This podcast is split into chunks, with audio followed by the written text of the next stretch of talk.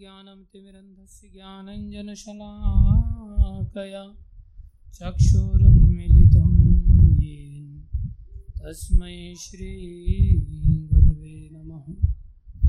श्रीचैतन्यमनोभीष्टं स्थापितं येन भूतले स्वयं रूपदा मह्यं ददाति स्वपदान्तिकं वन्देऽहं श्रीगुरु श्रीयुतापदकमलं श्रीगुरुन् वैष्णवांश श्रीरूपं सागरजातं सहगना रघुनाथान्वितं तं सजीवं सान्द्वैतं सावधूतं परिजनसहितं कृष्णचैतन्यदेवं श्रीराधाकृष्णपदान् सहगणललिता श्रीविशाखान्वितांश्च हे कृष्णकरुणा सिन्धो दीनबन्धो जगत्पते गोपेश गोपीकान्त श्रीराधाकान्त नमस्तुते तप्त काञ्चन गौरङ्गी राधे वृन्दावनेश्वरी, वृषभानुसुते देवी, प्रणमामि हरिप्रिये वाञ्छाकल्पतरुभ्यश्च कृपा सिन्धोभ्यैव च। पतितानां पावनेभ्यो वैष्णवेभ्यो नमो नमः। जय श्री कृष्ण चैतन्य प्रभु नित्यानंदा श्री अद्वैत गदाधर। शिवाशादि गौर भक्त हरे कृष्णा हरे कृष्णा। कृष्णा कृष्णा, हरे हरे हरे राम हरे राम राम राम, हरे हरे हरे कृष्णा हरे कृष्णा कृष्णा कृष्णा, हरे हरे हरे राम।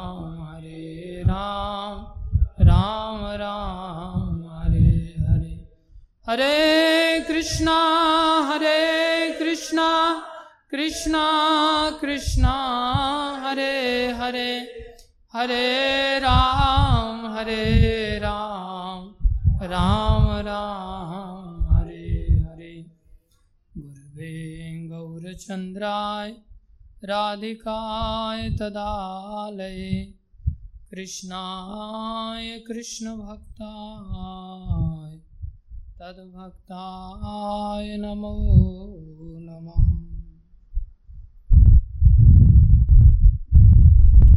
हरे कृष्ण।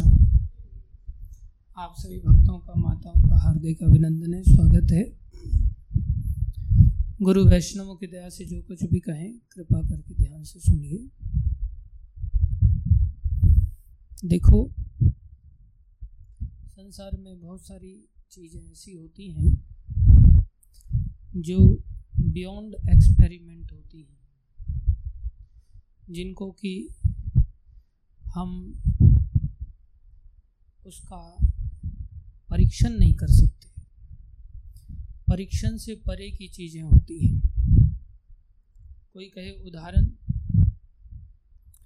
उदाहरण में हम सब लोग संसार में आए हैं तो हम सब लोग ने अपने आप को गर्भ में गर्भाधान होते हुए देखा नहीं है कि हम सब गर्भावस्था में कैसे पहुँचे। हमने माता के गर्भ का आश्रय कैसे लिया, ये हम में से कोई नहीं जानता है। उस स्थिति में अगर हमको जानना है कि हमारा पिता कौन है तो ये एक्सपेरिमेंट से परे की चीज़ है, जिसे हम अपनी आँखों से देख नहीं सकते। तो इसको कैसे हम समझ सकते हैं फिर? जो हमारी आँखों से, जो हमारी पहुँच से, हमारे कानों से, हमारी नाक से, इन सब चीज़ों से परे हो, इंद्रियों से परे हो, उसे हम कैसे समझ सकते हैं? उसको समझने का एकमात्र तरीका है कि हम उसको यदि प्रामाणिक स्रोत से श्रवण करें, क्या करें? प्रामाणिक स्रोत से श्रवण करें तो हमें सही सही जानकारी प्राप्त हो सकती है। कोई कहे, जो चीज़ हमारी एक्सपेरिमेंट से परे है, उसको जानने की क्या ज़रूरत है? उसकी आवश्यकता ही क्या है? उसको हम प्रयास करें जानने का। आवश्यकता है। यदि कोई व्यक्ति इस संसार में आता है और वो ये नहीं जान पाता कि मेरा पिता कौन है तो उसका भरण पोषण उसके लिए सहज होगा? वो पिता का आश्रय ले पाएगा? जब उसको यही पता नहीं मेरा पिता कौन है तो क्या वो पिता का आश्रय ले सकता है? नहीं ले सकता, वो भटकता रहेगा। और अगर उसे ये पता चल जाता है कि मेरा पिता कौन है तो पिता का आश्रय ले सकता है कि नहीं? ले सकता है। अधिकार के साथ ले सकता है। और जब वो माता पिता का आश्रय लेगा तो उसको रोटी पानी की चिंता होगी उसको कपड़े की चिंता होगी वो जब बस से जाएगा तो उसमें बस में टिकट कौन निकालेगा, उसको टेंशन होगा? उसको कोई टेंशन लेने की ज़रूरत नहीं उसकी सारी चिंताएँ कौन करते हैं?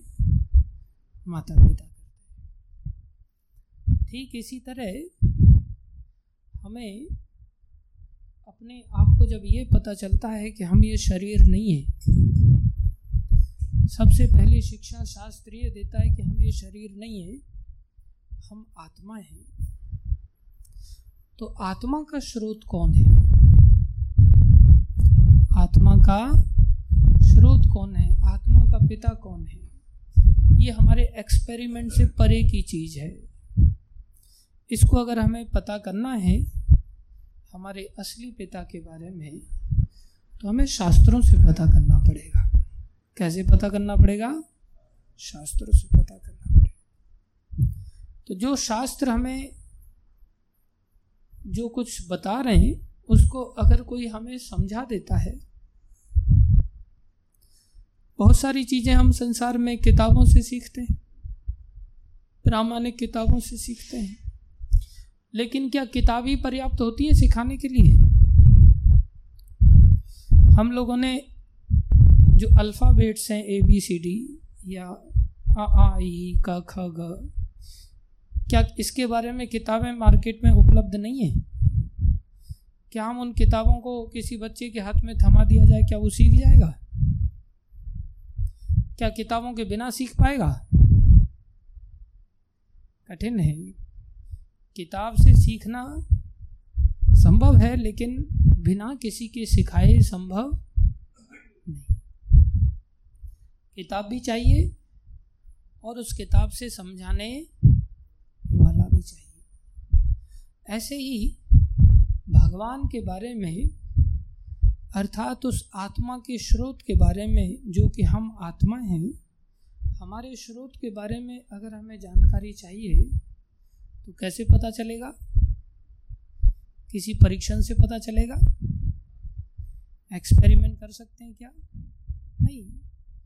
बियॉन्ड एक्सपेरिमेंट कोई चीज़ है तो उसको कैसे समझाया जा सकता है? शास्त्र से कैसे समझाया जा सकता है? शास्त्र से। शास्त्र के रूप में हमारे पास गीता, भागवत, वेद, उपनिषद, पुराण आदि बहुत सारी चीज़ें हैं। क्या उनको हम खुद से पढ़ करके सीख सकते हैं, समझ सकते हैं?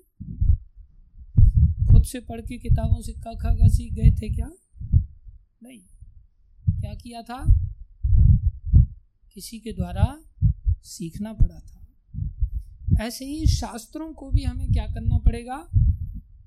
किसी से सीखना पड़ेगा। जब हम किसी से सीखेंगे तो ही वास्तव में हमें शास्त्र का सार समझ में आएगा। जब तक हम किसी से नहीं सीखेंगे, हमें समझ में नहीं आएगा। जब समझ में ही नहीं आएगा तो हम आश्रय कैसे ले पाएँगे? इसलिए आश्रय लेने के लिए समझना बहुत आवश्यक है।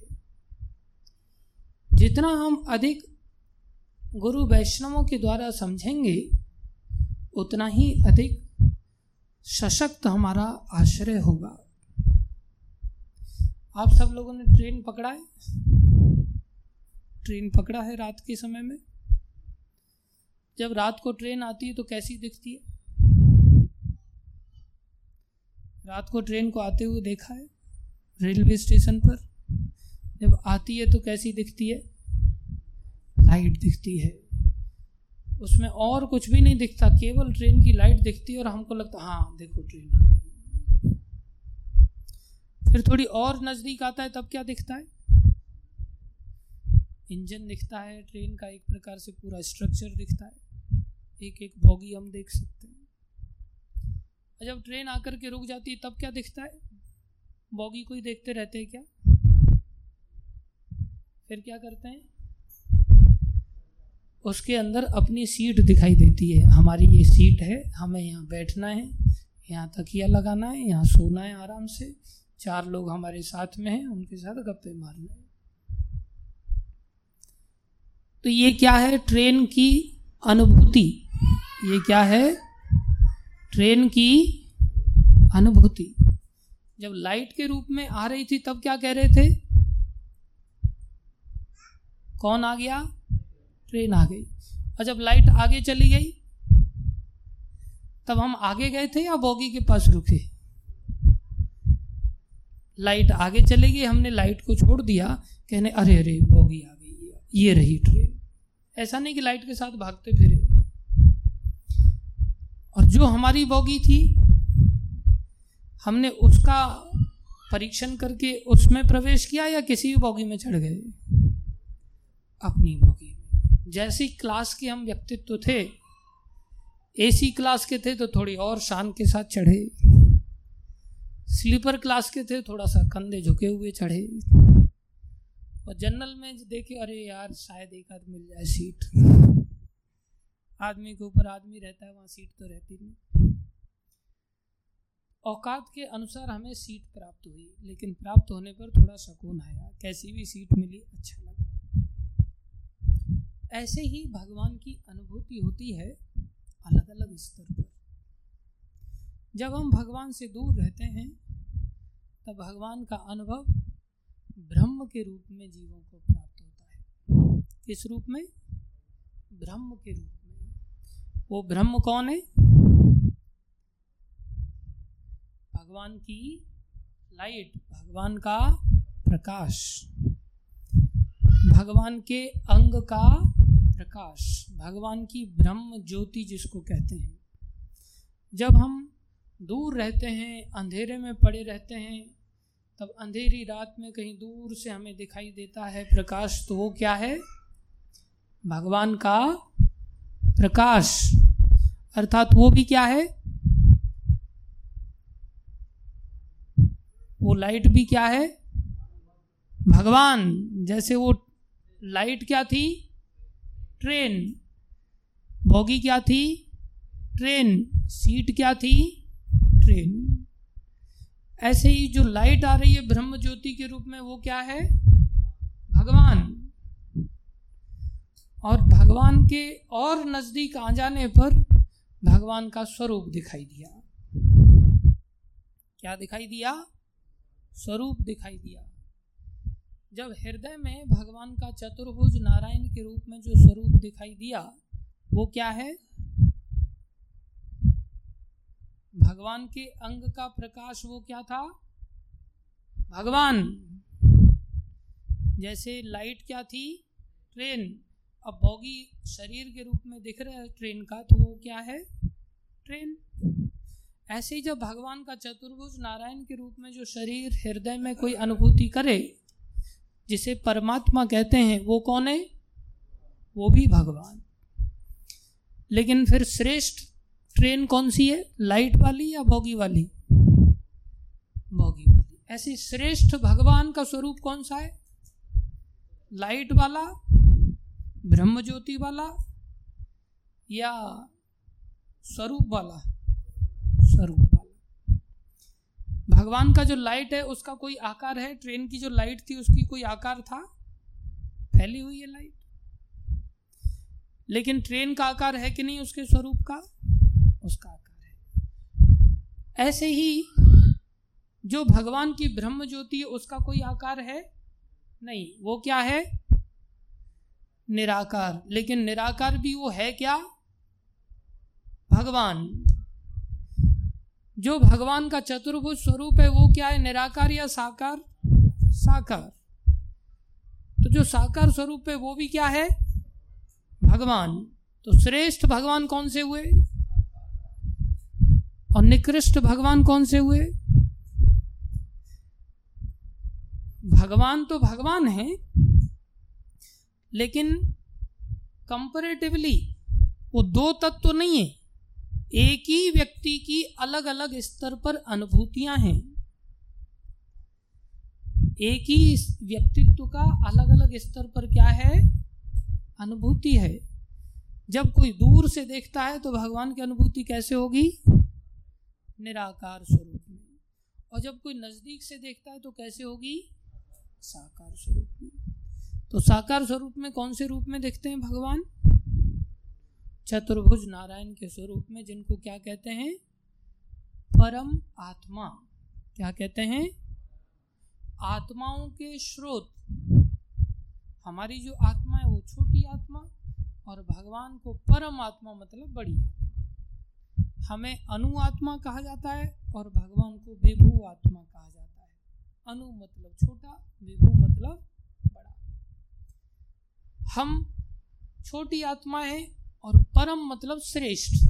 परम मतलब श्रेष्ठ। भगवान कैसी आत्मा हुए? श्रेष्ठ आत्मा। उनका नाम क्या पड़ा फिर? परमात्मा। इतना समझ में आया? लेकिन वो परमात्मा के साथ कोई खेल कूद नहीं सकता। उनके साथ कोई व्यवहार आदान प्रदान के रूप में नहीं कर सकता। जैसे ट्रेन की बोगी के साथ कोई आदान प्रदान कर सकता है? बोगी पर कहीं ऊपर से तकिया लगा सकता है, बैठ सकता है। नहीं, उसके लिए क्या करना पड़ेगा? अंदर जाना पड़ेगा। ऐसे ही भगवत तत्व में कोई और अंदर प्रवेश करता है? भगवत तत्व में कोई और अंदर प्रवेश करता है तो वो भगवान जीवों के साथ संबंध स्थापित करता है। और उनका नाम पड़ता है फिर भगवान। क्या नाम पड़ता है? भगवान। जो वैरायटीज के साथ हैं, भग माने ऐश्वर्य, वान माने रखने वाले। जैसे धनवान वान माने रखने वाला। किसको? धन को। तो नाम क्या पड़ा?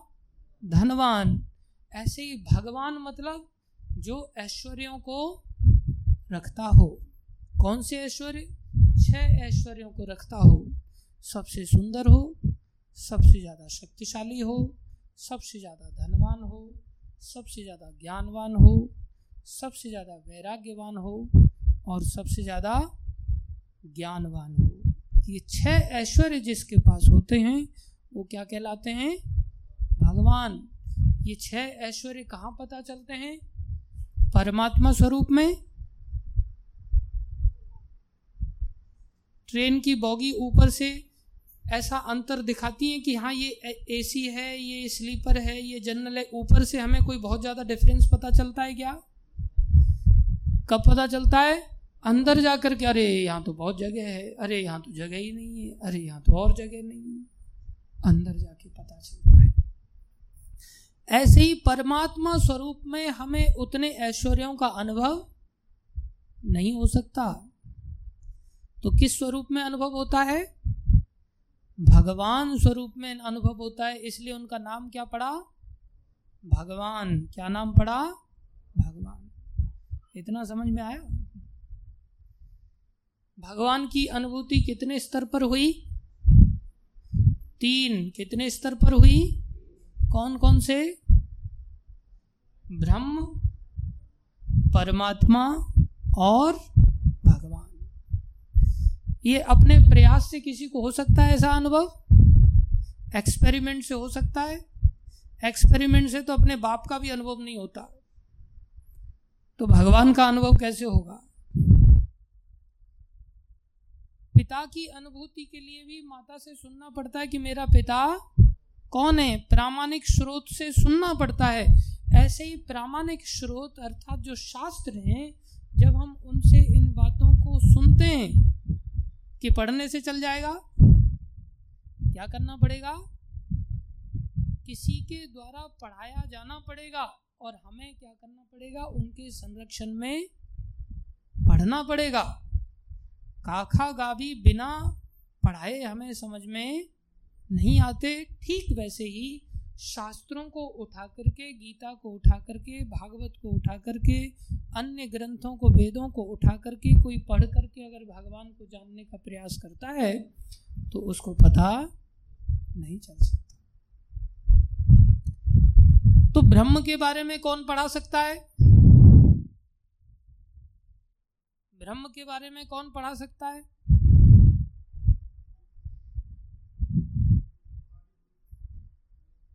ब्रह्म के बारे में कोई ब्रह्मवादी पढ़ा सकता है? निराकारवादी ब्रह्म के बारे में पढ़ा सकता है। लेकिन साकारवादी ब्रह्म के बारे में पढ़ा सकता है कि नहीं? पढ़ा सकता है, लेकिन निराकारवादी साकारवादी के परमात्मा के बारे में पढ़ा सकता है क्या? नहीं पढ़ा सकता। इसलिए निराकारवादी सदा अपना ही बीन बजाते हैं।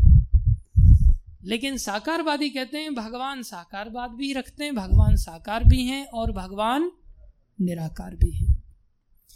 साकार उपासक इस बात को समझा सकते हैं कि तीन में से दो भी घट सकता है और दो में से तीन भी घट सकता है, क्योंकि वो ऊपर की पढ़ाई पढ़े हुए दसवीं कक्षा का विद्यार्थी ये दोनों ही बातों को समझा सकता है। लेकिन दूसरी, तीसरी कक्षा का विद्यार्थी इसी बात पे अड़ा रहेगा कि तीन में से दो ही घट सकता है, दो में से तीन नहीं घट सकता। समझ में आ रहा है या ऊपर से जा रहा है सब कुछ? ऐसे ही निराकारवादी हमेशा ही ऐसा कहते हैं कि भगवान के हाथ नहीं है, भगवान के पैर नहीं है, भगवान की आँखें नहीं है, भगवान का कोई रूप नहीं है। भगवान की नाक नहीं है, भगवान के कान नहीं है, भगवान सुनते नहीं, भगवान बोलते नहीं, भगवान चलते नहीं। अगर उनको कहो, भगवान साकार है तो बोले, अरे अरे, तुमने ये क्या कर दिया? भगवान को तो भान दिया आपने, सीमित कर दिया। लेकिन सीमित होने पर भी महत्वपूर्ण वही तत्व है। जैसे कोई है आम आम का वृक्ष श्रेष्ठ है या आम का फल श्रेष्ठ है? फल श्रेष्ठ। आकार में क्या चीज़ श्रेष्ठ नज़र आ रही है? वृक्ष वृक्ष बड़ा लग रहा है। लेकिन उस वृक्ष की छाल को खा के देखो मिठास आएगी। उसके पत्ते खा के देखो मिठास आएगी। लेकिन आम खा के देखो कितनी मिठास आएगी। और अगर उसका कोई मैंगो शेक बना दे तब? उसको कहते हैं आम का सार। आम को निचोड़ दिया, उसमें से छिलका भी बाहर कर दिया आपने। गुठली भी बाहर कर दी, साथ में थोड़े से बादाम वगैरह और डाल दिए और बढ़िया दूध डाल करके थोड़ा सा ठंडा करके उसको जब आपके सामने रखा जाए, ये क्या है? Mango shake. पीछे इसको। कोई कहे, अरे, इसको तो सीमित कर दिया आपने पेड़ को। ये तो बहुत छोटा हो गया, लेकिन छोटे में ही आनंद सारा भरा पड़ा है। जड़ से लेकर के तने तक का सब कुछ फूल पत्तियों का सारा समावेश किसके अंदर है? उस मैंगो शेक के अंदर है। ठीक वैसे ही निराकारवादी इस बात को नहीं समझा सकता, लेकिन साकारवादी समझा सकता है। निराकारवादी कौन होते हैं? निराकारवादियों को ज्ञानी कहा जाता है। क्या कहा जाता है? ज्ञानी। ज्ञानी क्यों कहलाते हैं वो? क्योंकि वो अपने परिश्रम से ज्ञान का अनुशीलन करते हुए चलते हैं और सोचते हैं एक्सपेरिमेंट करें, ये ये भगवान है क्या? बोले, नहीं, ये भगवान नहीं है। एक्सपेरिमेंट करने के बाद पता चला, ये भगवान नहीं फिर दूसरा चीज़ उठाया, ये भगवान है क्या? बोले, नहीं नहीं, ये भी दुखदायक चीज़ है। भगवान तो सुख की मूल है, सुख की खान है। एक एक चीज़ को उठाते हैं, फिर कहते हैं, नेति, न इति, ये भगवान नहीं है। हमने सोचा था शायद भगवान निकलेंगे, लेकिन ये तो नहीं निकले। फिर एक एक चीज़ को वो उठाते उठाते संसार की अलग अलग लोग ऐसा ठप्पा लगाते चलते, ये भगवान नहीं है, ये भगवान नहीं है, ये भगवान नहीं है। इसको कहते न इति न इति न इति न इति। इसको कहते नेति नेति गाया वेदों ने। पार नहीं, पाया वेदों ने। नेति मतलब न इति, ये नहीं है।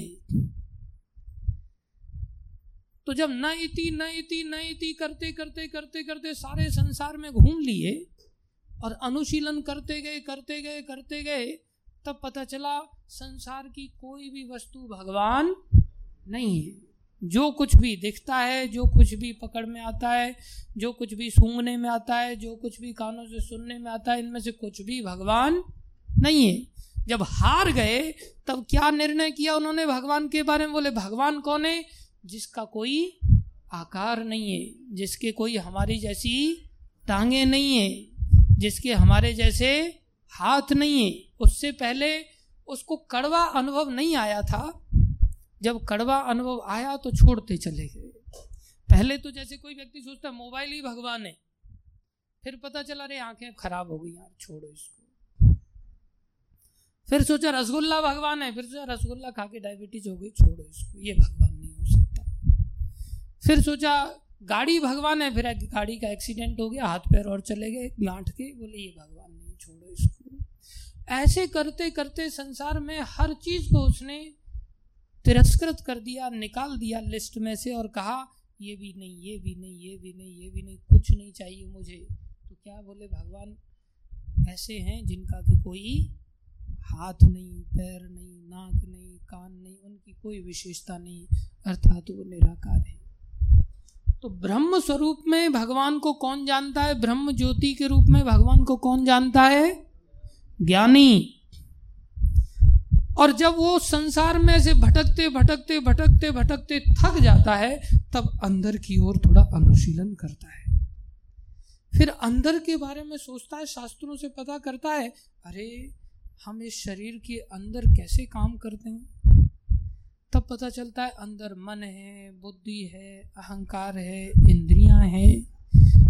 पंच तत्वों से हमारा शरीर बना होता है। फिर वो अंदर की यात्रा जब करता है तो अंदर करते करते करते करते उसको पता चलता है, योग का आश्रय लेता है। क्या करता है? योग का आश्रय लेता है। अष्टांग योग पद्धति का आश्रय लेता है। तब उसे पता चलता है कि ये सारा श्रेय हृदय से सारा शरीर चलायमान है और उस हृदय में कौन वास करते हैं? भगवान, परमात्मा। तो परमात्मा को कौन जान पाता है? योगी। परमात्मा को कौन जान पाता है? योगी। जो अंदर आँखें बंद करके बिल्कुल ध्यान अंदर ही केंद्रित कर देता है और फिर भगवान के चतुर्भुज नारायण स्वरूप का दर्शन करता है। अद्वितीय दर्शन होते हैं और उनमें से आ, उनके दर्शनों की छवि अगर हट जाए तो उसके प्राण निकल जाए। इतना आकर्षण है। लेकिन आदान प्रदान कुछ नहीं। बस देखते रहो। फिर कोई व्यक्ति और आगे बढ़ता है, और नज़दीक आता है, तब वो क्या बन जाता है? भगवान, और भगवान के वैष्णवों की दया से कभी वो भक्त बन जाता है। तो फिर वो किस रूप में अनुभूति करता है? भगवान रूप में अनुभूति करता है। किस रूप में? भगवान रूप में, जिसमें कि क्या देखता है वो भगवान के अंदर? छह ऐश्वर्यों को देखता है। कौन कौन से ऐश्वर्य? अनंत धन, अनंत शक्ति, अनंत सौंदर्य, अनंत ज्ञान, अनंत वैराग्य और अनंत यश, अनंत कीर्ति। उसकी अनुभूति वो साक्षात रूप से उनके साथ आदान प्रदान करते हुए करता है। वो कौन होता है? अनुभूति करने वाला कौन होता है? भक्त होता है। गीता में भगवान ने कहा कि मैं केवल भक्ति से ही जाना जा सकता हूँ, जैसा मैं हूँ। भक्त्या माम अभिजानाति यावन यशास्मी तत्वतः जैसा मैं हूँ, जो अत्यधिक आनंद का अनुभूति मैं स्वयं करता हूँ, इन छह ऐश्वर्यों के कारण वो अनुभूति केवल किससे प्राप्त हो सकती है सामने वाले को? केवल भक्ति से प्राप्त हो सकती मेरे साथ आदान प्रदान करने से हो सकती अगर कोई भगवान की निराकार उपासना नहीं करता, साकार उपासना भी नहीं करता, परमात्मा बनकर के, परमात्मा बन के भगवान जो आदान प्रदान करने अर्थात वो योगी नहीं बनता, भक्त बन करके भगवत अनुभूति नहीं कर पाता तो फिर वो क्या कर रहा है संसार में? क्या कर रहा है? अगर कोई निराकार उपासक भी नहीं है, अर्थात ज्ञानी भी नहीं है, योगी भी नहीं है, और भक्त भी नहीं है तो क्या है वो? भौतिकतावादी घोर संसारी। कौन है वो? भौतिक संसार को ही उसने सर्वस्व मान लिया है और उसी में उसने अपने जीवन को अटका रखा वो एक पशु सदृश है, जो कि जीवन में संसार की वस्तुओं से ही अपने आप को संतुष्ट करना चाहता है। जबकि संसार क्या है? संसार को बनाने वाले भगवान ने बनाया, कहा, माम उपेत्य पुनर्जन्म दुखालयम अशाश्वतम। बोले, संसार की जो बनावट है, जिन जिन चीज़ों को लेके संसार को बनाया गया है, बनाने के बाद इस संसार पे एक लेबल लगा दिया एक नाम लिख दिया। क्या नाम लिखा? दुख आलय। अर्थात संसार से आपको क्या मिलेगा? दुख। क्या मिलेगा? केवल दुख। अर्थात हम कैसे खड़े हैं फिर? अपने घर से दूर रेलवे स्टेशन पर चुपचाप खड़े हैं और ट्रेन कैंसिल हो गई। खाली ट्रेन की लाइट भी दिख जाती है तो कैसा लगता है? कितना अच्छा और ट्रेन हमारी निकल के आ जाती है तब? वो तो नंबर देखने से पता चलता है ना। अरे, ये तो हमारी ट्रेन है। और उसमें हमारी सीट पे कोई और ना बैठा हो, कब्जा करके, तब कैसी अनुभूति होती? है शांति से बैठने के बाद जाने की बड़ी संतुष्टि होती। अब हम कहाँ जा रहे हैं? अपने घर जा रहे हैं। कहाँ जा रहे हैं ट्रेन पकड़ने के बाद? अपने घर जा रहे हैं। कितनी खुशी होगी। लेकिन कोई व्यक्ति ने संसार में मनुष्य शरीर धारण करने के पश्चात भी अगर उसने न तो भगवान के निराकार स्वरूप के बारे में कभी जाना, लाइट ही नहीं देखी कभी। अर्थात कभी ऐसा उसको ज्ञान ही नहीं हो रहा है कि संसार की वस्तु दुख देने वाली है। उसको तो ऐसा भ्रम हो रहा है कि संसार की एक एक वस्तु में उसे क्या नज़र आ रहा है? सुख नज़र आ रहा है। तभी तो संसार की वस्तुओं को इकट्ठा करने में लगा हुआ है। वो चाहता संसार में ही मेरा प्रमोशन हो जाए। मुझे नौकरी मिल जाए, मुझे खेती मिल जाए, मुझे यहाँ ज़मीन मिल जाए, मुझे वहाँ ज़मीन मिल जाए, मुझे यहाँ गाड़ी मिल जाए, वहाँ घोड़ा मिल जाए, पत्नी मिल जाए, पति मिल जाए, बच्चे मिल जाए, ये सब चीज़ों को लेकर के संसार में जो व्यक्ति पूरी तरह से रमण कर रहा है, जो प्राय संसार में हम कलयुग के जीव हैं, क्या करते हुए देखे जाते हैं? किसी व्यक्ति को ये चिंता है कि मेरा असली घर कहाँ है? मैं शरीर नहीं, मैं आत्मा हूँ। मेरा स्रोत कौन है? मेरे पिता कौन है? किसी को चिंता है? इसलिए हम कलयुग के जीवों को किसी को कोई भी चिंता और परिणाम क्या होगा फिर? परिणाम क्या होगा? हम ट्रेन पकड़ पाएँगे? हम भगवान की ब्रह्म ज्योति को भी कभी देख पाएँगे? भगवान के परमात्मा स्वरूप का कभी योगी बन पाएँगे? हम ज्ञानी हैं क्या? हम योगी हैं? हम भक्त हैं? अगर भक्त भी होगा तो क्या संसार की वस्तु मांगेगा भगवान से? अगर भक्त होगा तो संसार की वस्तु मांगेगा भक्ति के बदले में? अगर संसार की वस्तु मांग रहा है भगवान से तो भक्त है या अज्ञानी है? थोड़ा समझदार अज्ञानी है। है क्या वो? ज्ञानी भी नहीं है। योगी भी नहीं है। योगी को तो कुछ भी नहीं चाहिए। योगी तो एकदम अपने आप में आत्मतुष्ट हो जाता है। ब्रह्म भूत प्रसन्न आत्मा न सोचती, न कांक्षती। ब्रह्म अवस्था में ही उसकी ऐसी अवस्था बन जाती है तो योग अवस्था में परमात्मा का दर्शन करने पर उसको क्या आकांक्षा हो सकती है?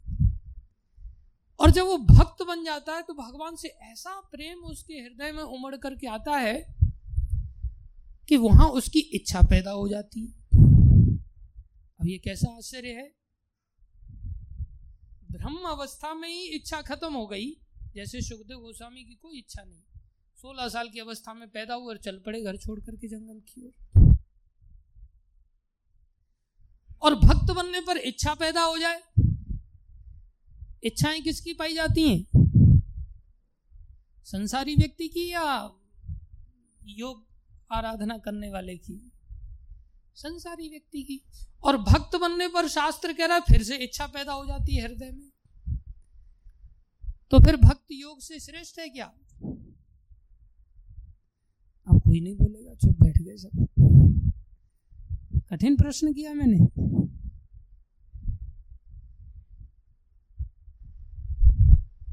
तो भक्त के अंदर जो इच्छाएँ पैदा हुई, वो कौन सी इच्छाएँ होंगी? भगवान को प्रसन्न करने की, भगवान से खुद को प्रसन्न करने की कामना तो पहले ही खत्म हो गई। अब वो भगवान की चिंता करता है, जैसे माता यशोदा चिंता करती है। ये क्या है? उस भक्त का भगवान के प्रति प्रेम है। प्रेम शब्द का अर्थ होता है, वो जो व्यक्ति जिससे प्रेम करता है, वो उसको प्रसन्न देखना चाहता है हर कीमत पर। इसलिए भक्त बनने का अर्थ है, हम भगवान के प्रेम को अपने हृदय में जगा पाए और उस स्थिति में क्या करेंगे? हम भगवान कैसे खुश रहें, वो चिंता करेंगे। अपनी चिंता नहीं करेंगे कि हम कैसे खुश रहें, हमारी पत्नी कैसे खुश रहे, हमारे बच्चे कैसे खुश रहे, हमारा परिवार कैसे खुश रहे, नहीं। वो तो ज्ञानी को ही अकल आ जाती कि संसार की सारी वस्तुएँ कैसी हैं, दुख देने वाली हैं, ये दुखालय से भरा हुआ संसार है, इसलिए संसार की कोई वस्तु उसको संपूर्ण रूप से तुष्ट नहीं कर सकती। इसलिए वो न इति छोड़ देता, वो सब चीज़ों को धीरे धीरे धीरे करके छोड़ देता। इतना सहज नहीं होता, लेकिन ज्ञान का अनुशीलन बहुत कठिन है। योग का अनुशीलन भी कठिन है, लेकिन भक्ति मार्ग ऐसा है जिसका अनुशीलन सर्वश्रेष्ठ, अनुशीलन अपने आप में सुसुखम कर तुम अव्ययम। ये ऐसा अनुशीलन है, गीता में भगवान कह रहे हैं, अनुशीलन करने में भी सुखदायक और आपका खर्चा कुछ होगा नहीं। आप ज्ञान का अनुशीलन करोगे तो हर व्यक्ति नहीं कर सकता। योग का अनुशीलन भी हर व्यक्ति नहीं कर सकता।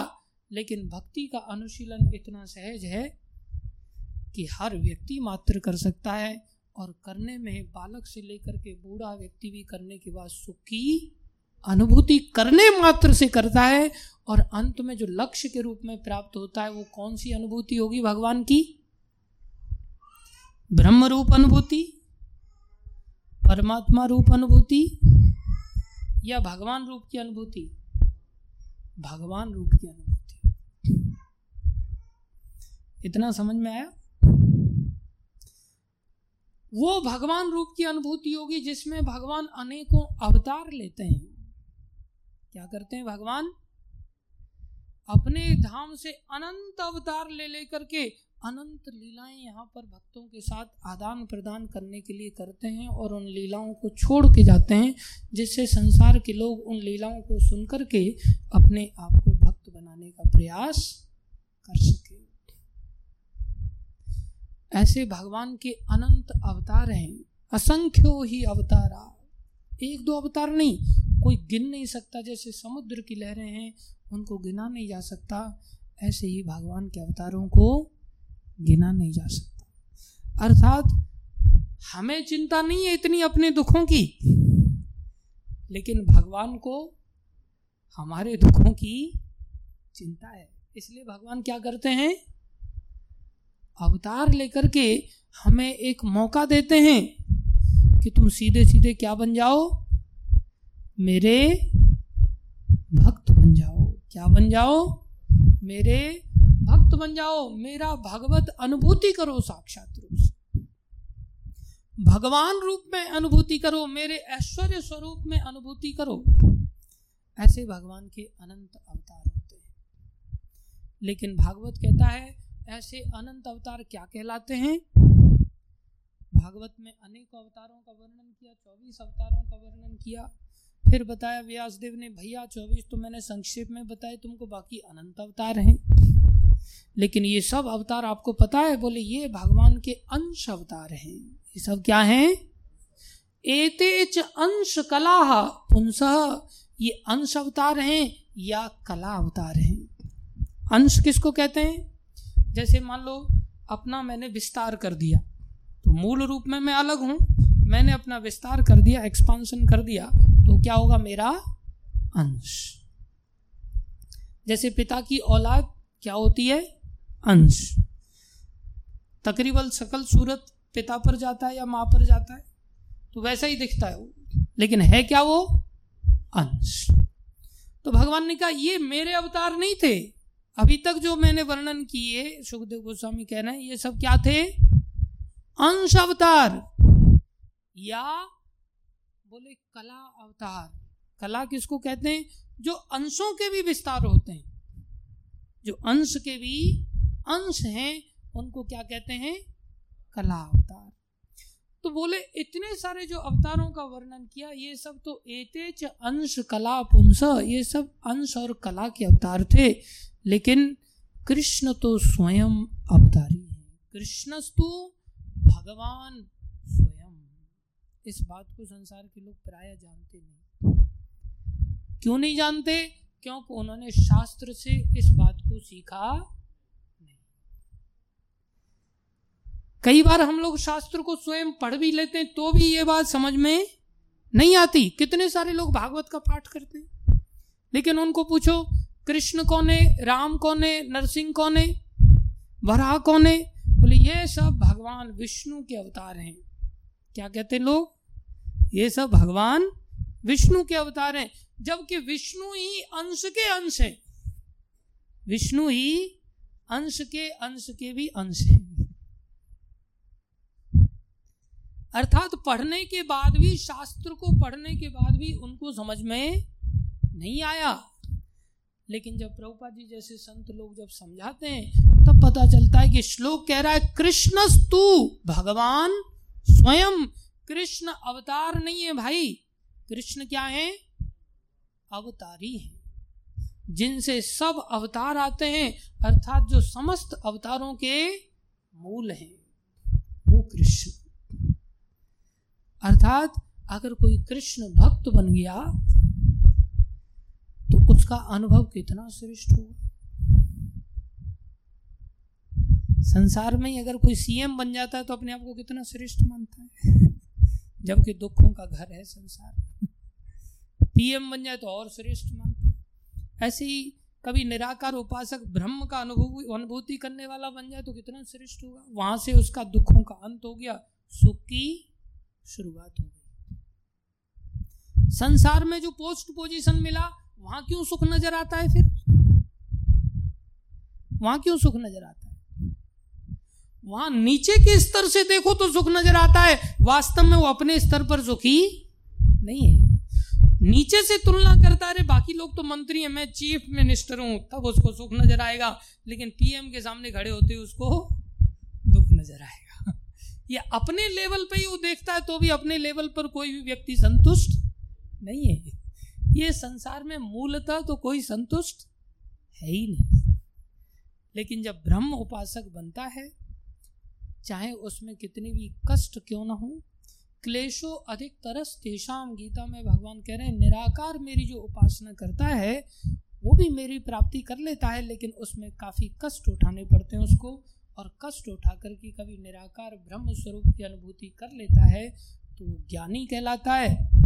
और उससे श्रेष्ठ अगर कोई योग मार्ग को अपना लेता है, अंतर्मुख होना चालू कर देता है और आत्म अनुभूति के पश्चात जब वो परमात्मा का अनुभूति करता है तो योगी कहलाता है।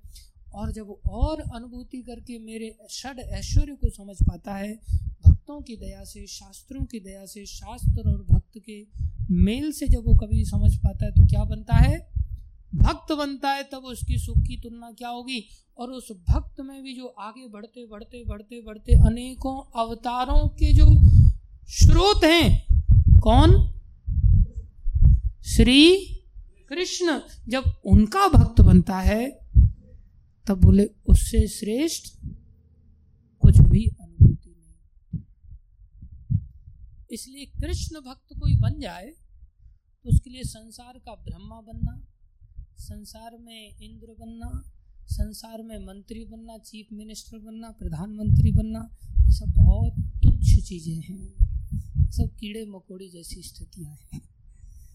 इसलिए ये मनुष्य शरीर जब हमें कोई समझा देता है शरीर में कि वो कृष्ण क्या है, वो कृष्ण क्या है, भगवान की अनुभूति की पराकाष्ठा है। जब वो भगवान यहाँ आकर के कृष्ण अवतार लेते हैं, जब वो भगवान स्वयं अवतार मतलब वो अवतार नहीं है, वो अवतारी है, जब अवतारी अवतार लेता है, अर्थात स्वयं श्री कृष्ण जब आते हैं तो आकर के सर्वोत्तम लीलाओं का रसास्वादन करते हैं। ऐसी कोई रस का आस्वादन नहीं है जो भगवान श्री कृष्ण नहीं करते। पाँचों रसों का आस्वादन करते हैं। शांत रस का भी, दास्य रस का भी, साख्य रस का भी, वात्सल्य रस का भी, माधुर्य रस का भी, जो भगवान विष्णु भी नहीं करते। भगवान विष्णु का सखा बन के कोई उनके कंधे पर नहीं चढ़ सकता। और परमात्मा रूप में तो ना परमात्मा की इच्छा होती है, ना भक्त की, उनके सेवकों की इच्छा होती है सिर्फ़ एक दूसरे को देखते रहते बस शांत रस की अनुभूति वहाँ पर हो सकती और विष्णु जैसे अनंत अवतार जो हैं, भगवान के उन अवतारों के साथ दास्य रस का अनुभव हो सकता है। कोई भगवान को स्वामी मान के, प्रभु मान कर उनकी दास्ता कर सकता है, लेकिन वहाँ भगवान का सखा नहीं बन सकता। वैकुंठ में कोई सखा बन करके भगवान के साथ गाय चराने नहीं जा सकता। लेकिन भगवान श्री कृष्ण ऐसे स्रोत हैं, आनंद के समस्त भंडारों के भंडार हैं कि वो सारे रसों का आदान प्रदान करते हैं। अर्थात ट्रेन की वो फ़र्स्ट क्लास एसी क्लास है। वो ट्रेन की कौन सी क्लास है? फ़र्स्ट क्लास एसी क्लास है। अगर उसमें जाकर के अपना स्पेशल कंपार्टमेंट में आप जो चाहो, जैसे चाहो, आनंद करते हुए यात्रा कर सकते हो। जब वो भगवान श्री कृष्ण यहाँ आए तो उन्होंने इतना आनंद उठाया कि उनको क्या कहा गया? लीला पुरुषोत्तम भगवान श्री कृष्ण। उन्होंने केवल बिंदास लीलाएँ लीलाएँ की बस। और सब लीलाएँ उनकी पूजनीय हुई।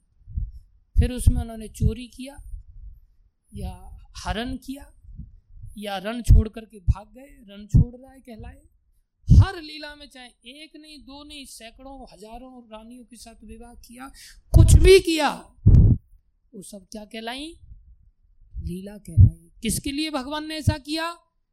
केवल भगवान ने दयावश अपने भक्तों को आनंदित करने के लिए किया। जब भगवान यहाँ आकर के ऐसी लीलाएँ किया तो क्या नाम पड़ा? लीला पुरुषोत्तम। लीलाएँ तो सब अवतार करते हैं नरसिंह अवतार में भी लीला किया। लेकिन हिरण्य कश्यप का पेट फाड़ करके गले में डाल कर बोले, चलो, काम खत्म हो गया।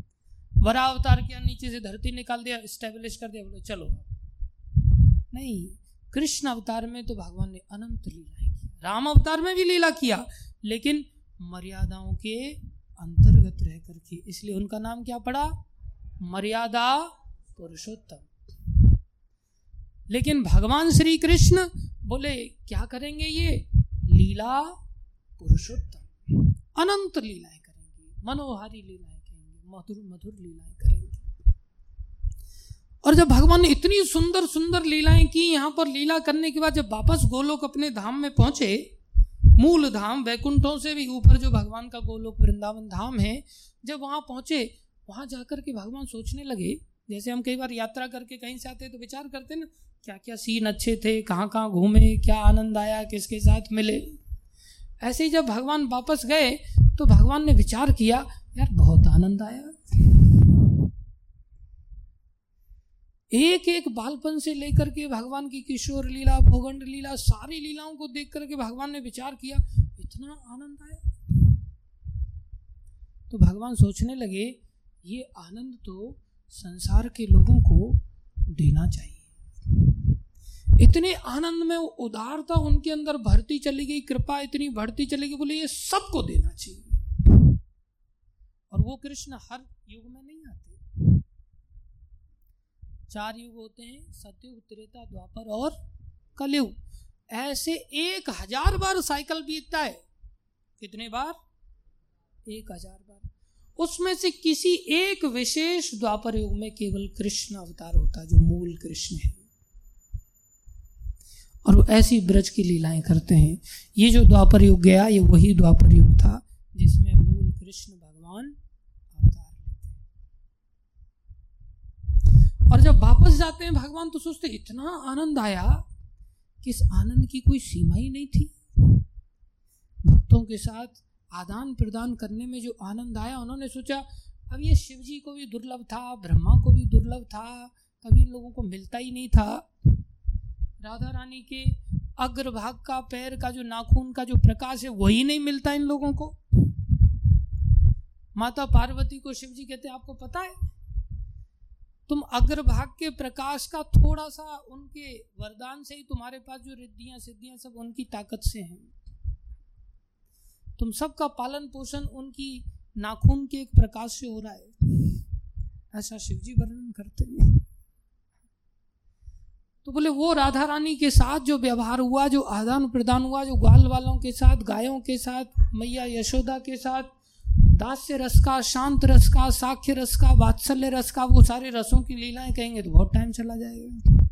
बोले वो जो आनंद आया, उस आनंद को संसार के लोगों को देना चाहिए। अब वो स्वामी है, वो चाहे तो रोक के भी रख सकते हैं, चाहे तो दे सकते हैं। खुला उनके पास कोई कमी थोड़ी पूर्ण है। ऐसा भी नहीं, देने से घाटा घाटा हो जाएगा, कम हो जाएगा, नहीं।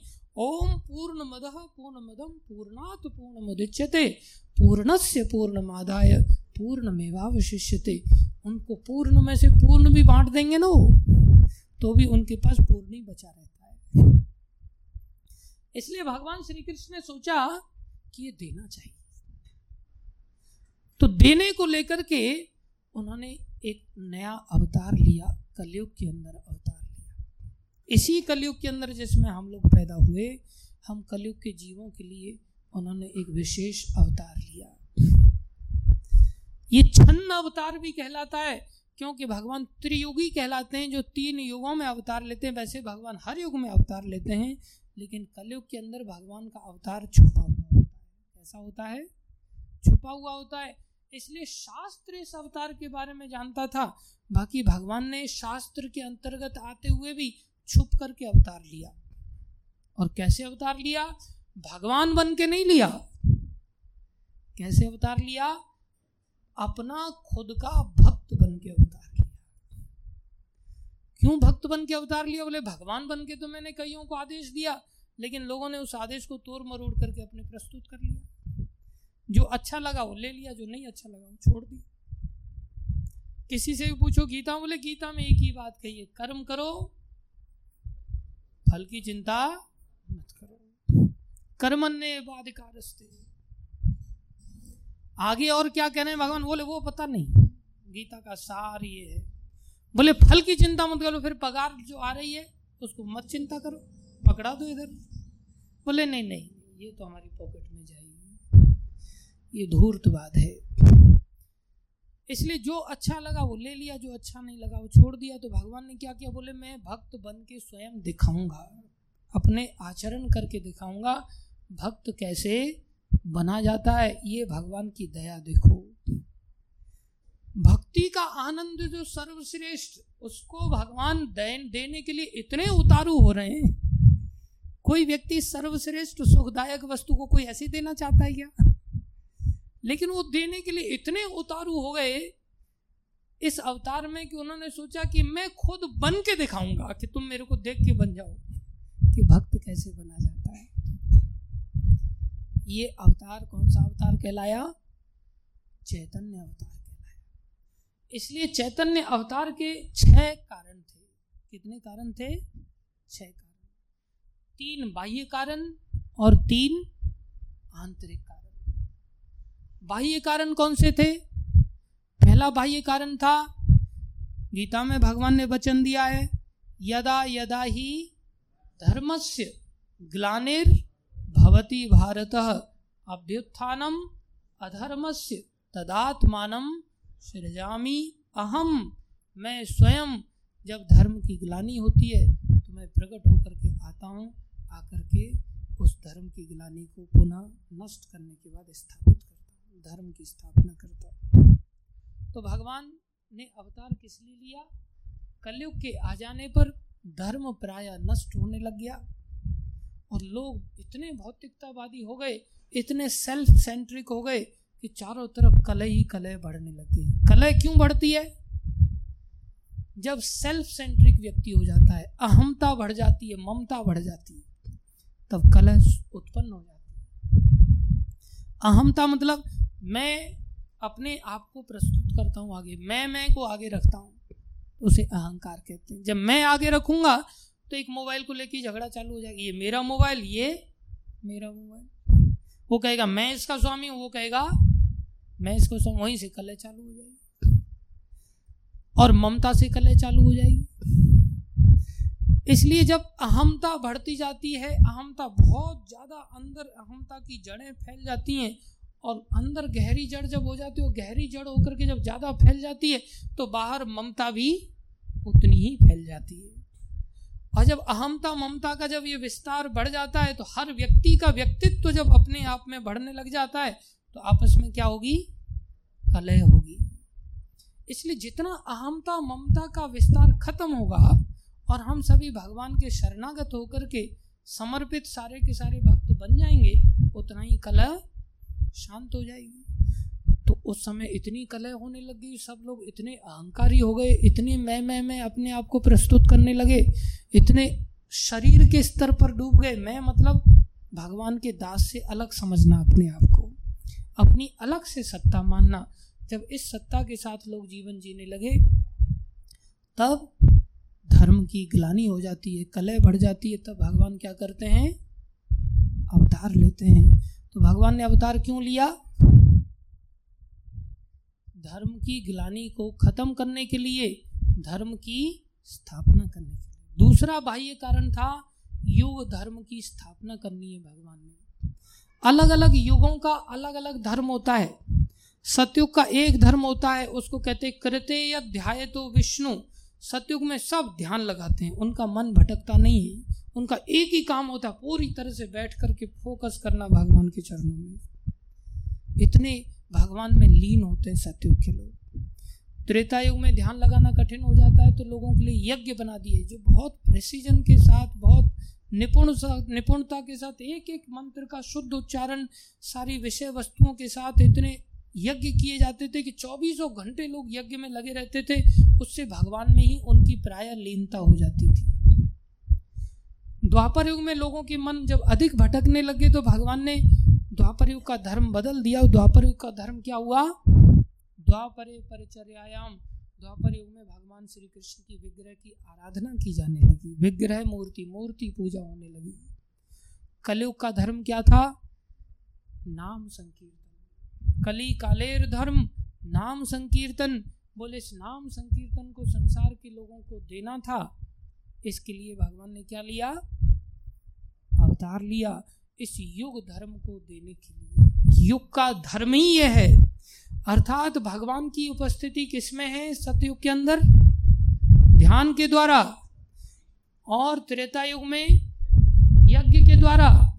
और द्वापर युग में, मूर्ति पूजा के द्वारा। और कलयुग में, नाम संकीर्तन के नाम संकीर्तन से वही परिणाम प्राप्त किया जा सकता है जो पूर्व में इन सब धर्मों का पालन करने से किया जा सकता था। उस नाम संकीर्तन को देने के लिए ये युग अवतार भी कहलाए, इसलिए ये दूसरा कारण था। तीसरा कारण, भगवान कहते हैं, गीता में परित्राणाय, साधु नाम मैं भक्तों को आनंदित आनंदित करने के लिए, आनंद प्रदान करने के लिए आता हूँ, इसके लिए मेरा अवतार होता है।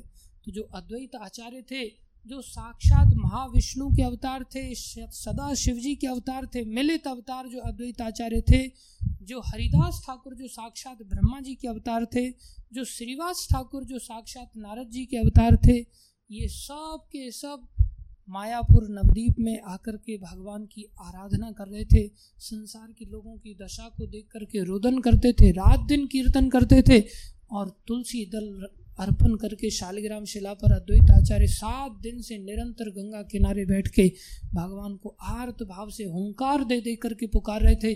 प्रभु, आप पधारो। संसार के जीवों का कैसे मंगल होगा? संसार के लोग अब ऐसे निकृष्ट हो गए कि ऐसा लगता नहीं कि अब मैं राम की तरह तीर निकाल करके एक आध रावण का वध कर दूँ। प्राय सभी रावण हो चुके हैं। आप अगर नहीं आएँगे तो मुझे अपनी बाकी भुजाएँ प्रकट करके सारे संसार को मुझे सुदर्शन चक्र से मारना ही पड़ेगा। और कोई उपाय नहीं है। अर्थात महाविष्णु स्वयं कह रहे हैं, जो नारायण है, जो परमात्मा का भी स्रोत हैं, वो कह रहे हैं, मेरे बस की बात नहीं है, इन कलयुग के जीवों को लाइन पर लाना। इतनी निकृष्टता। तब उन्होंने आर्त भाव से किसको पुकारा? भगवान श्री कृष्ण को पुकारा और फिर भगवान का प्राकट्य हुआ। किसकी प्रार्थना पर? अद्वैत आचार्य की प्रार्थना पर, श्रीवास ठाकुर की प्रार्थना पर जो नारद जी के अवतार हैं, हरिदास ठाकुर की प्रार्थना पर जो किसके अवतार हैं? ब्रह्मा जी के अवतार हैं। श्रीवास आँगन में ये सब भक्त लोग निरंतर भक्ति करते रहते थे, कीर्तन करते रहते थे। संसारी लोगों को संसार में रमण करते उनका हृदय फटता था। सोचते थे, ये संसारी धूर्तों का कैसे कल्याण होगा?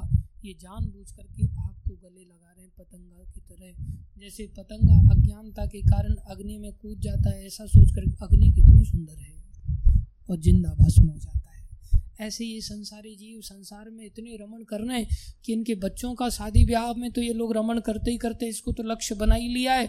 उस समय ऐसा दौर आ गया था, लोग कुत्ते बिल्ली की भी शादियाँ करते थे। इतना कलयुग नीचे चला गया था। जैसे आजकल गौ पालन छोड़ के लोग कुत्ते पालते कुत्ता पालना फ़ैशन हो गया है। उस समय बिल्ली भी पालते थे और कुत्ते बिल्लियों की एक परिवार दूसरे परिवार में बारात लेकर के जाता था और फिर उस पर पैसे उड़ाते थे। आजकल लोग शादी ब्याह में कितना अंधाधुंध पैसा उड़ाते हैं। बोले, इन धूर्तों को क्या होगा? नरक में जाएँगे ये जाकर के, इसलिए इनकी रक्षा के लिए आप पधारी और इनका कल्याण कीजिए। ये तीन कारण कैसे थे? बाह्य कारण थे ये तीन तो। पहला कौन सा? पहला कौन सा? धर्म की रक्षा के लिए। दूसरा, युग धर्म की स्थापना करने के लिए। तीसरा, भक्तों को आनंदित करने के लिए। भक्त अपने लिए दुखी नहीं होते। भक्त किसके लिए दुखी होते हैं? दूसरों के लिए दुखी होते हैं। अगर भक्त अपने लिए दुखी होता है तो भक्त कहाँ भक्त तो पहले से ही पराकाष्ठा के स्तर पर गया, तब तो वो भक्त बना। अन्यथा वो योगी कहलाता, उससे नीचे ज्ञानी कहलाता, उससे नीचे अज्ञानी कहलाता, संसारी कहलाता। लेकिन वो भक्त है, अपनी प्रसन्नता से ऊपर उठ चुका है वो कृष्ण की प्रसन्नता का चिंतन करता है। दूसरे तीन आंतरिक कारण थे। पहला आंतरिक कारण था राधा रानी के विषय में कृष्ण जानना चाहते थे कि राधा रानी का प्रेम मेरे प्रति कैसा है। ये ऐसा अद्भुत प्रेम है जिसकी भीख मुझे मांगनी पड़ती है, जबकि मैं सर्वे सर्वा हूँ। मैं क्या हूँ? भगवान हूँ लेकिन मानगढ़ पर जब राधा रानी मान लीला करके बैठ जाती तो उनके चरणों में जाकर के मुझे भीख मांगनी पड़ती है। उनकी कृपा की, इनके अंदर ऐसा क्या प्रेम छुपा हुआ है, मैं उसको चखना चाहता हूँ। तो राधा रानी का प्रेम चखने के लिए क्या करना पड़ेगा? राधा रानी का भाव लेना पड़ेगा। तो राधा रानी के चरणों में जाकर के निवेदन करते हैं, राधे, मुझे आप अपना भाव दे दो, अपना मूड दे दो। तुम्हारा जो प्रेम का जो हृदय में भाव है, वो मुझे आप कुछ दिन के लिए उधारी दे दो, कोई बात नहीं। तो राधा रानी कहती हैं, तुम मेरा भाव लेकर के अगर जाओगे, अवतार लोगे तो तुम मेरे भाव को ग्रहण करने के बाद तुम किसको देखोगे? कृष्ण को देखोगे। राधा रानी की केस सज्जा भी होती है तो राधा रानी शीशे में अपने केस नहीं देखती कि मेरे केस कैसे सजाए जा रहे हैं। उनके केसों को सजा रहे हैं श्री कृष्ण तो शीशे में कृष्ण को देख रहे हैं। उनको अपने केसों की परवाह नहीं है। उनको परवाह किसकी है? कृष्ण की। बोले, जब तुम मेरा मूड लेकर के जाओगे, मेरी भावना को लेकर के जाओगे तो तुम्हें अपने आप को ही देखने के बाद पागलपन आ जाएगा और तुम लोट पीट होने लगोगे संभाल ही नहीं सकते अपने आप को। इसलिए तुम्हें संभालने के लिए ये जो काला शरीर है, जब लोट पोट पहले से ही काला है, ऊपर से जब लोट पोट हो जाओगे तो कैसा शरीर हो जाएगा तुम्हारा? और इस शरीर की इतनी सामर्थ्य भी नहीं कि लोट पोट होने पर ये सहन कर सके। इसको बहुत कष्ट झेलने पड़ेंगे। इसलिए एक काम करो, मैं तुम्हें अपना शरीर का कांति भी देती हूँ जो सहन कर सकता है। सिर्फ़ राधा रानी ने ऊपर का क्या दिया? कांति दिया, गौर वर्ण कृष्ण को दिया, ये मेरा वर्ण भी तुम ले जाओ। मूड के साथ क्या ले जाओ? मेरा वर्ण भी ले जाओ। इसलिए श्री कृष्ण कैसे बने अब इस अवतार में? गौर वर्ण वाले बन इसलिए इनका नाम गौरांग भी पड़ गया। क्या नाम पड़ा? गौरांग। तो पहला कारण आंतरिक क्या था? राधा रानी का प्रेम क्या है? प्रेम में ही तो भावनाएँ उठती हैं। बोले ये कैसा प्रेम है इनके अंदर? उसको जो व्यक्ति हाँ, गुजरता है वही व्यक्ति समझ सकता है। तो राधा रानी जिस प्रेम का अनुभव करती है उस प्रेम को कृष्ण चखना चाहते हैं। कृष्ण को आकर्षित होना पड़ता है जबकि कृष्ण शब्द का ही अर्थ है सर्व आकर्षक जो सबको आकर्षित करते हैं।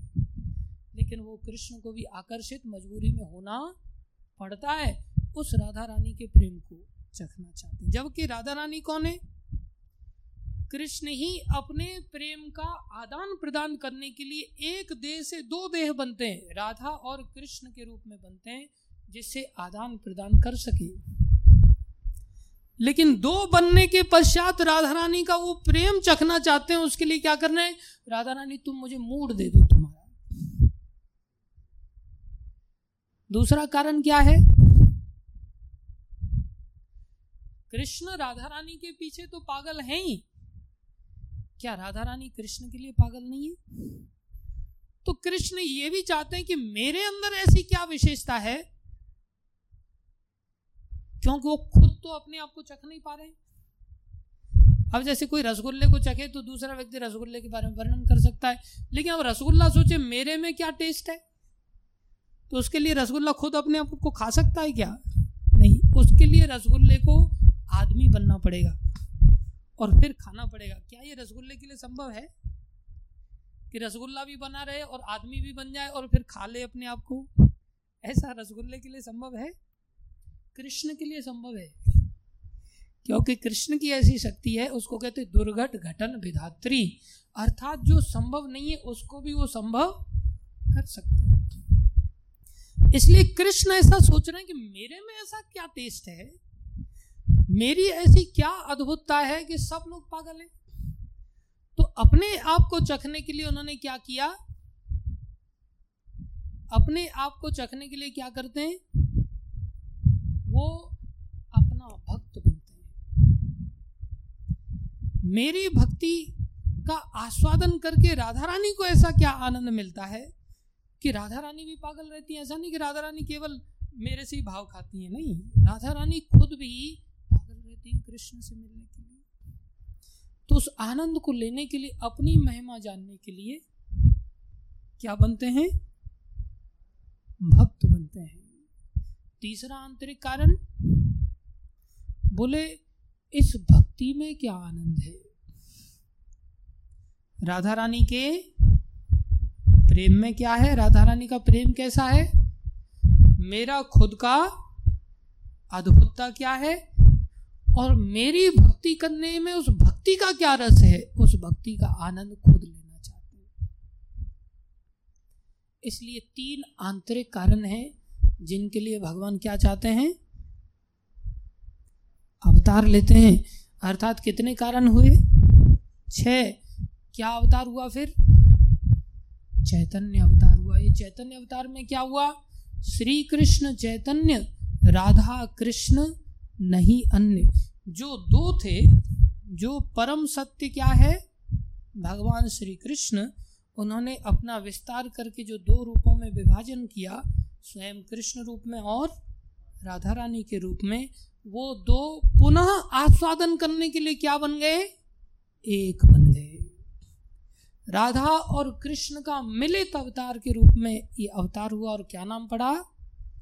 चैतन्य चैतन्य अवतार इतना दयामय हुआ कि उन्होंने जो रस का आस्वादन शिवजी को दुर्लभ था, जो शिवजी को प्राप्त नहीं हो सकता था, जो ब्रह्मा जी को प्राप्त नहीं हो सकता था, ब्रह्मा जी ने साठ हज़ार वर्ष तपस्या किया। जब भगवान कृष्ण का यहाँ अवतार होने वाला था तो भगवान ने पूछा, क्या मांगते हो? बोले, मुझे आप ऐसा आश्रय दो कि मैं आपकी रासलीला का थोड़े चरणों की धूल प्राप्त कर सकूँ। तब भगवान कहते ठीक है, जाओ, पर्वत बन जाओ, ब्रह्माचल पर्वत बन जाओ और वहाँ तुम्हारे पर्वत के ऊपर हम सब गोप गोपियों के साथ रास क्रीड़ा करेंगे। तो ब्रह्मा जी की ये ताकत नहीं थी कि वो ये कह सकें कि मुझे कोई इंसानी बना दो कि मैं बरसाने जाकर के आपकी रासलीला देख सकूँ, गोवर्धन जाकर के कुछ देख सकूँ, कुछ लीला का अनुभूति कर सकूँ। साठ हज़ार वर्ष तपस्या करने के बाद, एक तो बहुत पहले ही तपस्या की थी उन्होंने दोबारा में इस अवतार की जैसी उनको जानकारी मिली कि सबसे पहले तो उन्हीं को जानकारी प्राप्त हुई, जब सारे देवता भूमि देवी के साथ प्रार्थना किए तो किसी को अनुभूति नहीं हो रही है। आखिर में ब्रह्मा जी ने ध्यान लगाया, भगवान के बड़े भक्त हैं ब्रह्मा जी। भगवान ने हृदय में ही बताया, साक्षात रूप से नहीं, बोले, मेरा मूल स्वरूप आएगा, अभी स्वयं श्री कृष्ण अवतार लेने वाले हैं। तब ब्रह्मा जी को बड़ी खुशी हुई। अब वेदों के ज्ञाता हैं। भगवान ने उनके हृदय में ज्ञान दे रखा है तो अंदर इच्छा हुई काश मैं भी ऐसी रास लीला देख पाता, भगवान की मनोहरी लीलाओं के दर्शन कर पाता। तो उस दर्शन को करने के लिए साठ हज़ार वर्ष तपस्या करनी पड़ी और क्या बने? पर्वत बनना पड़ा। उस पर्वत पर जाकर के हम लोग नाचते कूदते। जिसके चार मुख है, मानगढ़, दानगढ़, विलासगढ़ और भानुगढ़। ये चारों गढ़ ब्रह्मा जी के मुख हैं। नंदगांव, वहाँ पर शिव जी को पर्वत बनना पड़ा। नंदी पर्वत के रूप में ऊपर जो नंदगांव बसा हुआ है, जहाँ भगवान लीला करते हैं। उद्धव जी कहते हैं, मेरे को आप घास ही बना दो। और हम उस घास के ऊपर रौनते हुए चले जाते हैं। सोचा जाए तो हमारी कितनी औकात हो गई। लेकिन ये सारी औकात मिट्टी में मिल जाती है, जब हम इस धाम को छोड़ के फिर से वापस चले जाते हैं। संसार के सुखों में डूब जाते। भगवत भक्ति का आश्रय नहीं ले पाते, जो एकमात्र मौका है। तो ये चैतन्य अवतार हुआ, ये चैतन्य अवतार ऐसा हुआ कि इन्होंने किसी की परवाह नहीं की कि कौन कैसा है। दीनहीन जत छीलो, हरि नामे उद्धारी लो तार साक्षी जगाई मदाई जगाई मदाई जैसे दुष्ट राक्षसों को भी इन्होंने गले लगा करके अपना भक्ति से उनके हृदयों को बदल दिया। कैन यू इमेजिन बोले, इसमें वासुदेव घोष बोले के हो बोले पूर्वे रावण वधीला, ये वही कृष्ण है जिन्होंने अपने अंश अवतार के रूप में राम बनकर के रावण का वध किया, धनुष बाण से उसके हृदय में आघात किया और उसको नष्ट किया, उसकी दुष्टता को नष्ट किया।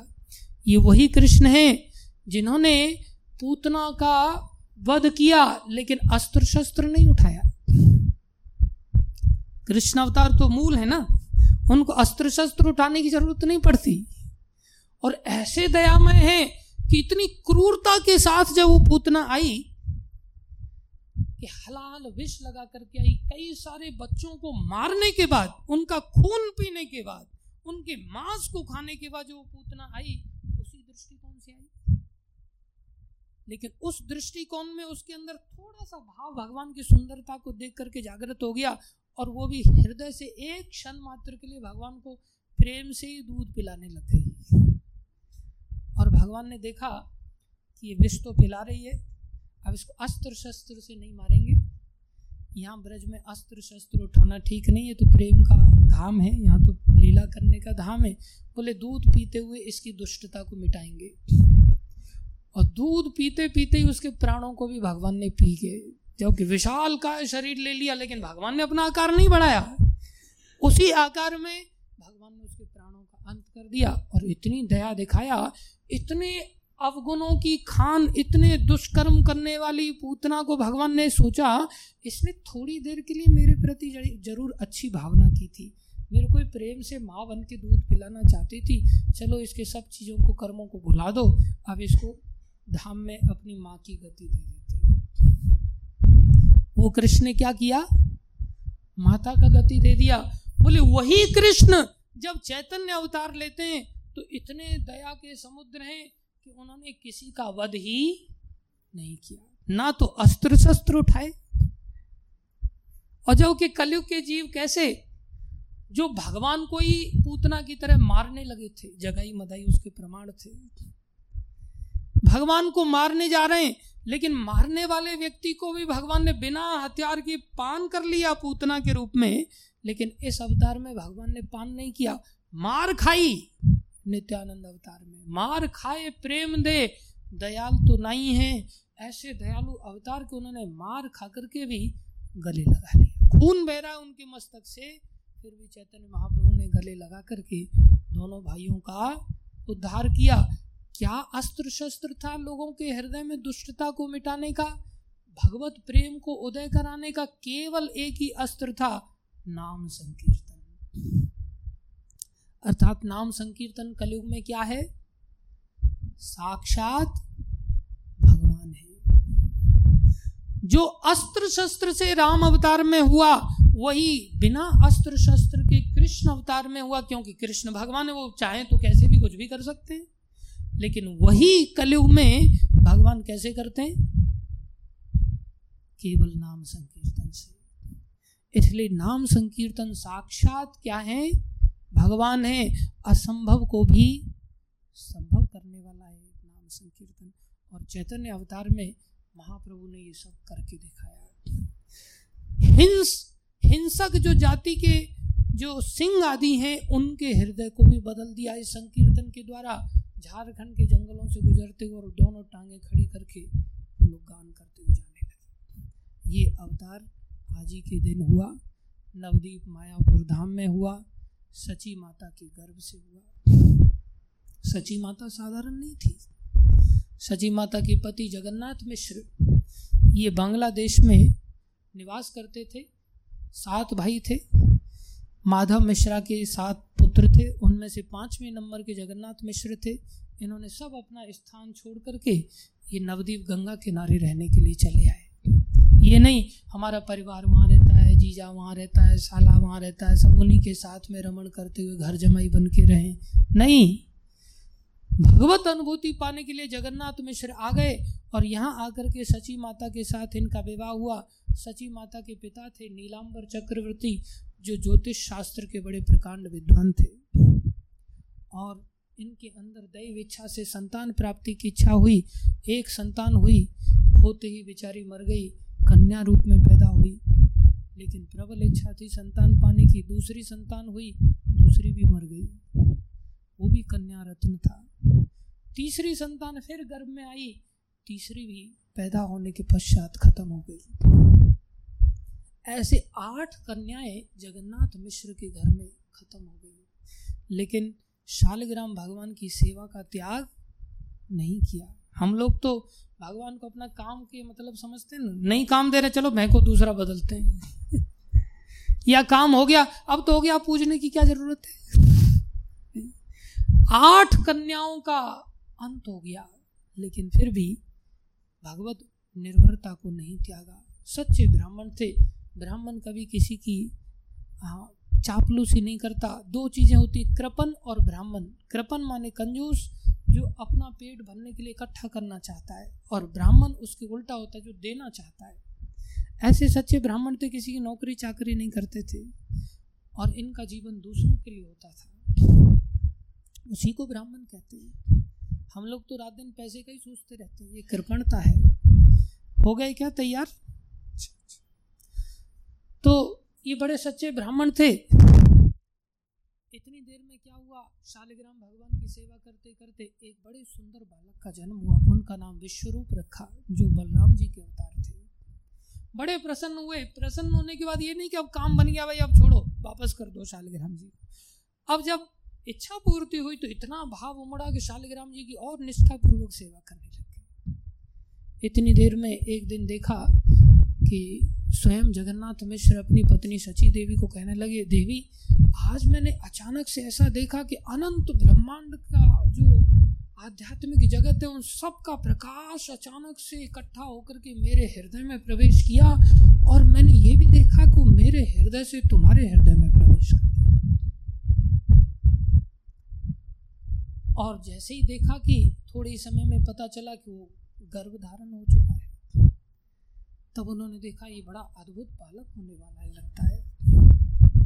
ऐसे महात्मा थे उनके माता पिता और जब गर्भ अवस्था को प्राप्त हुई तो सची माता भी हाँ मेरे को भी ऐसा दिखाई देता है। दिन में भी कई बार, रात्रि में भी मैं देखती हूँ, जब मैं सोती रहती हूँ तो ऐसा लगता है आकाश में कई सारे हाँ दिव्य लोग के देवता लोग आकर के मेरे हाँ गर्भ की ओर हाथ जोड़ करके स्तुतियाँ करते हुए दिखाई देते हैं। स्पष्ट रूप से दिन में भी दिखाई देते हैं कई बार। मुझे भी ऐसा लगता है कोई दिव्य बालक मेरे गर्भ के अंदर आ गया है। कुछ न कुछ अद्भुत होने वाला है। ऐसा सोचते सोचते तेरह महीने बीत गए। माघ मास में गर्भ अवस्था को भगवान प्राप्त हुए, हृदय से हृदय में जाकर के। चौदह सौ पिचासी ईस्वी में। और तेरह महीने बीत गए, लेकिन संतान नहीं हुई। अंत में दुखी होकर के जगन्नाथ मिश्र नीलांबर चक्रवर्ती जो उनके ससुर थे, ज्योतिषी थे प्रकांड, जिनकी बात कभी असत्य नहीं होती थी। आजकल के ज्योतिषी तो तुक्का मारते हैं। जो कभी तुक्का बैठ जाता है, सही कभी नहीं बैठता है। और ऐसा तो एक हर आदमी आदमी अपने आप में अनुभव कर सकता है। उसका भी व्यक्तिगत तुक्का बैठ जाता कभी नहीं बैठता। लेकिन ज्योतिषी लोग अपने पॉकेट भर के ले जाते हैं, पॉकेट में लोगों को ठग ठगा करके। उन्होंने कहा, ये साधारण बालक नहीं है। ये उस समय का चुनाव कर रहे हैं जो सबसे बेस्ट समय होगा सृष्टि का।